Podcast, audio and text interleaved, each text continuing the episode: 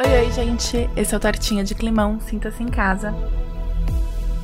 Se você não me conhece, eu sou a Marina, eu sou física, divulgadora científica e curiosa profissional. E hoje a gente vai começar a alimentar a ansiedade para o dia 22 de fevereiro. Eu não sei se eu falei com vocês, mas fevereiro é um mês bastante especial. Não só porque é o mês do meu aniversário e é o mês da minha terceira dose da vacina de Covid. Por favor, tomem as suas terceiras doses. Não deixem de tomar. Isso é bem importante. Mas não é só por isso que fevereiro é importante. Fevereiro é um mês bem importante porque a gente vai ter no dia 22 o lançamento do AR6, do WG2 do IPCC. Muita letrinha, né? Pois então, esse tortinha de climão tá aqui para falar sobre elas. Vamos começar sobre IPCC. Essa é a sigla para Intergovernmental Panel on Climate Change, ou em português, Painel Intergovernamental sobre Mudanças Climáticas painel foi estabelecido como esforço da Organização Meteorológica Mundial e do Programa Ambiental das Nações Unidas e tem como objetivo explicar direitinho para todo mundo o que é que tá rolando com a Terra.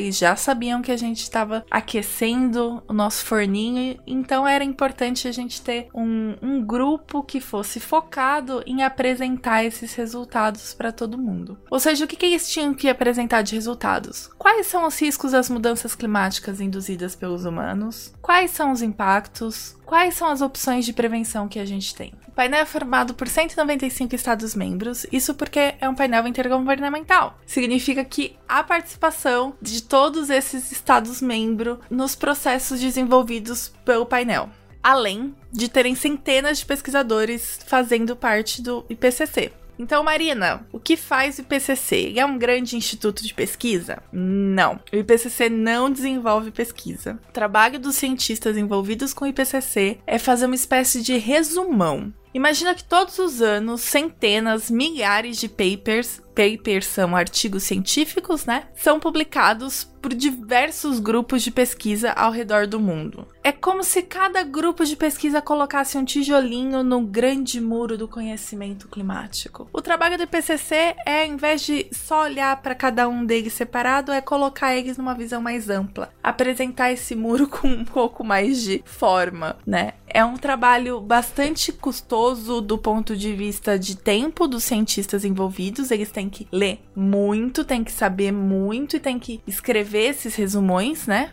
Para que a gente possa ler e saber o que, que tem aí de mais atual, mais relevante na ciência climática. Eles se organizam para produzir esse documento pensando em fazer um documento que vai servir de base para quem vai tomar decisão no mundo afora. Mas é importante entender que o PCC não é, ele não, não dá sugestões políticas, ele não vai fazer nada nesse sentido. Ele não vai chegar e falar: "Ô Brasil, que tal parar de desmatar a Amazônia para fazer pasto e para colocar boi para ficar liberando metano?" Não. Ele vai provavelmente apontar que a redução na emissão de metano pode ser uma saída para alguns cenários pesquisados. E claro, vai explicar o que está por trás de cada fenômeno aí. Então ele explica um pouco dessas relações físicas que tá por trás dos fenômenos que a gente vai vivenciar ou já está vivenciando.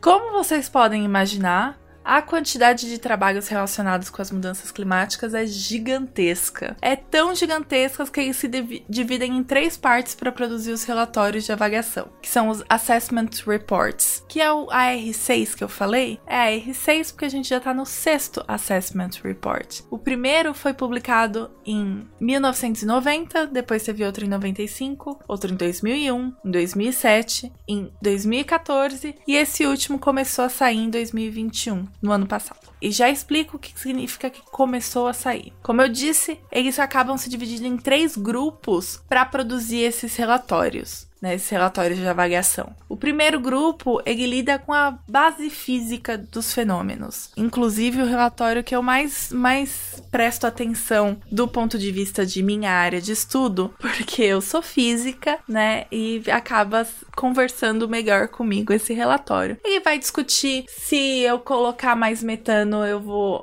piorar a situação em tanto ou em tanto, ou não, não vou piorar tanto, se as gotinhas de nuvens vão ser menores ou maiores, se essas nuvens vão ser em maior número ou menor número e aí vão ajudar no resfriamento ou no aquecimento terrestre, se os eventos extremos vão estar tá mais presentes ou menos presentes e onde eles vão estar tá mais presentes, que tipo de eventos mais extremos eu vou ver. É esse tipo de coisa que tá nesse relatório. O segundo relatório, ele trata dos impactos, adaptações e vulnerabilidades. Esse é o título, a área do grupo de trabalho 2, né? Sabe o WG1 que eu falei? WG1 é porque a gente teve a primeira parte do relatório no final de 2021, que é essa primeira parte do AR6, vinda do WG1, que é o grupo de trabalho 1, que lida com as bases físicas. Esse grupo de trabalho 2 lida com os impactos, adaptações e vulnerabilidades. Ele vai começar a trabalhar com essa parte bem mais interdisciplinar das mudanças climáticas que envolve desde biologia a todas as humanas possíveis para lidar com quais serão os impactos, onde estão as vulnerabilidades, o que, que a gente pode fazer para adaptar. O terceiro grupo, o WG3, ele faz um relatório também e ele lida com a mitigação das mudanças climáticas. Mitigação é o processo de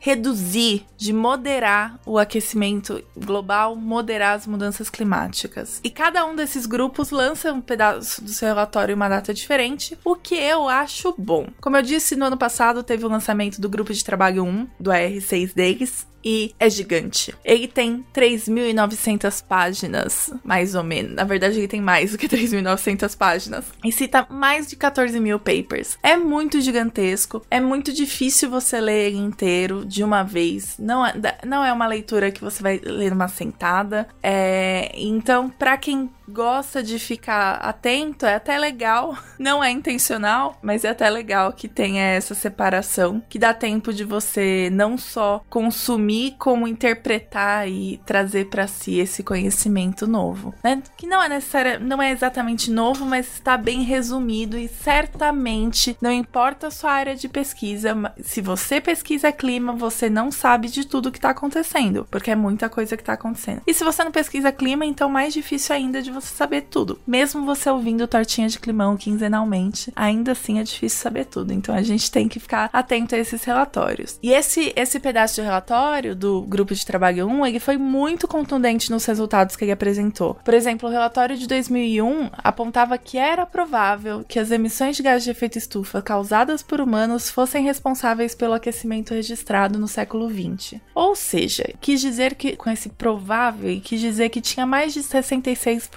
de probabilidade das emissões humanas terem causado esse aquecimento. Mas no relatório de 2007, esse provável mudou, mudou já para muito provável. Isso significava que essa probabilidade de culpa humana no aquecimento já era maior de 90%. E o relatório de 2021 aponta com praticamente inequívoco essa culpa humana no aquecimento global. E diz mais, ele diz que se a gente quiser conter o aquecimento, a gente deve fazer cortes drásticos na emissão. Mas tipo, drástico mesmo. Nada do que a gente tem feito até agora. E como você sabe, o Tortinha de Climão é uma produção do Dragões de Garagem. E lá a gente conversou com o professor Paulo Artacho, do Instituto de Física da Universidade de São Paulo. Ele também faz parte do IPCC e ele é responsável pelo capítulo 6 desse último relatório. Mas ele já faz parte há alguns anos do painel. Esse episódio a gente vai discutir algumas coisas um pouquinho mais técnicas ou, ou curiosas. Por exemplo, vocês usam Word para fazer esses relatórios? Dá para saber como funciona todo o processo de desenvolvimento do relatório e a importância deles. E esse episódio vai sair na semana que vem. Eu convido todo mundo a ouvir o episódio do Dragões de Garagem, mas quem ouve o Tortinha de Climão pode ter um gostinho desse episódio. O que, que a gente pode esperar do PCC para esse ano de 2022? Porque não é como se vocês produzissem um relatório só e fica cinco anos em silêncio, né? Vocês estão sempre fazendo coisas. O que, que a gente pode esperar para esse ano? Olha, esse ano vai ser muito importante. Por quê? Porque vão sair dois relatórios do IPCC: o relatório do Grupo de Trabalho 2 e o relatório do Grupo de Trabalho 3. O do Grupo de Trabalho 2 vai sair em fevereiro e o do Grupo de Trabalho 3 vai sair em maio, tá? Estes dois relatórios, na minha opinião, vão ser mais importantes importantes do que o grupo de trabalho 1. O grupo de trabalho 1, só relembrando, são as bases físicas do sistema climático.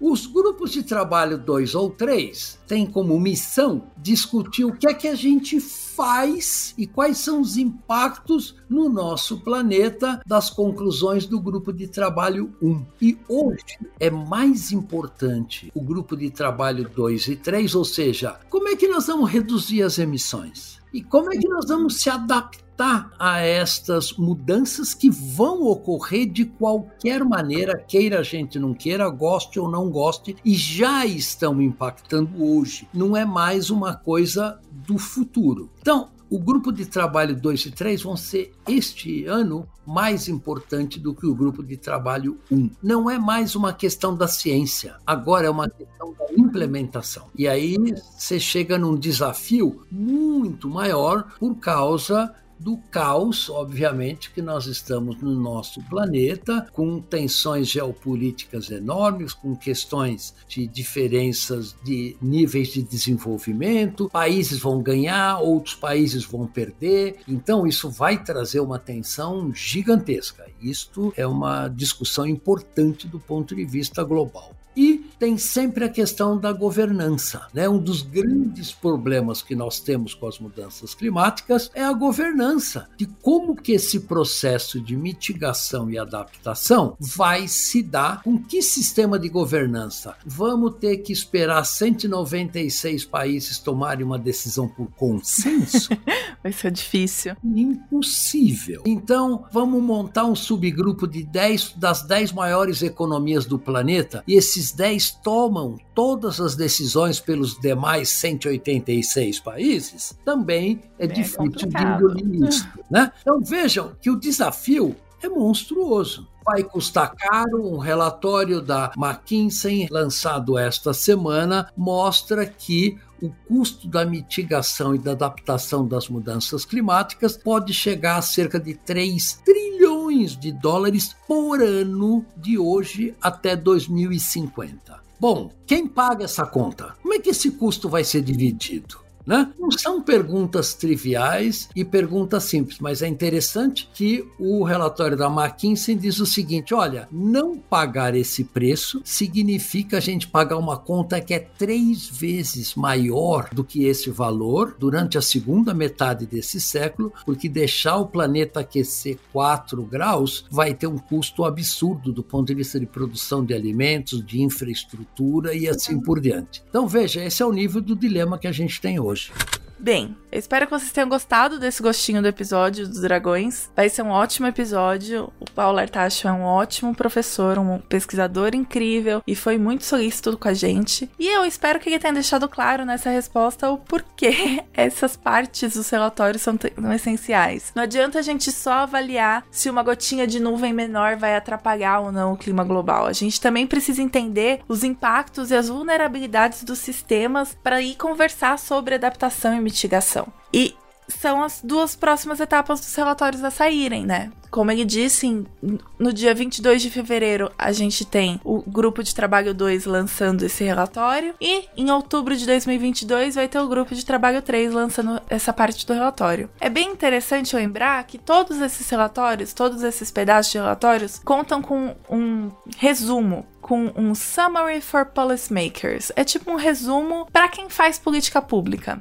A ideia desse resumo é que ele sirva de base para a tomada de decisões nos países que fazem parte do painel. Ele é aprovado por todos os 195 países, linha a linha, então todos os 195 países têm consciência do que está ali dentro e deveria utilizar aquilo para tomar as decisões bem informadas sobre todas as coisas que eles decidem no governo, né? Sem precisar ler 4 mil páginas de um pedaço de um relatório técnico científico que é mais pesado de ler, né? A linguagem do resumo é bastante amigável, eu recomendo a leitura para quem sabe ler inglês, porque o documento está em inglês. É uma ótima leitura, também é um pouquinho grande, mas vale a pena. Fiquem ligados pro dia 22, que a gente tem o um episódio no Dragões de Garagem e o lançamento do relatório. Por hoje é só, muito obrigada e até a próxima. O Tortinha de Climão é uma produção do Dragões de Garagem. O roteiro foi escrito por mim, Marina. Hoje a gente teve a participação do Paulo Artacho. A edição é feita pelo Thiago Miro e a arte da identidade visual do Tortinha de Climão foi feita pela Marina Tomás. Muito obrigada.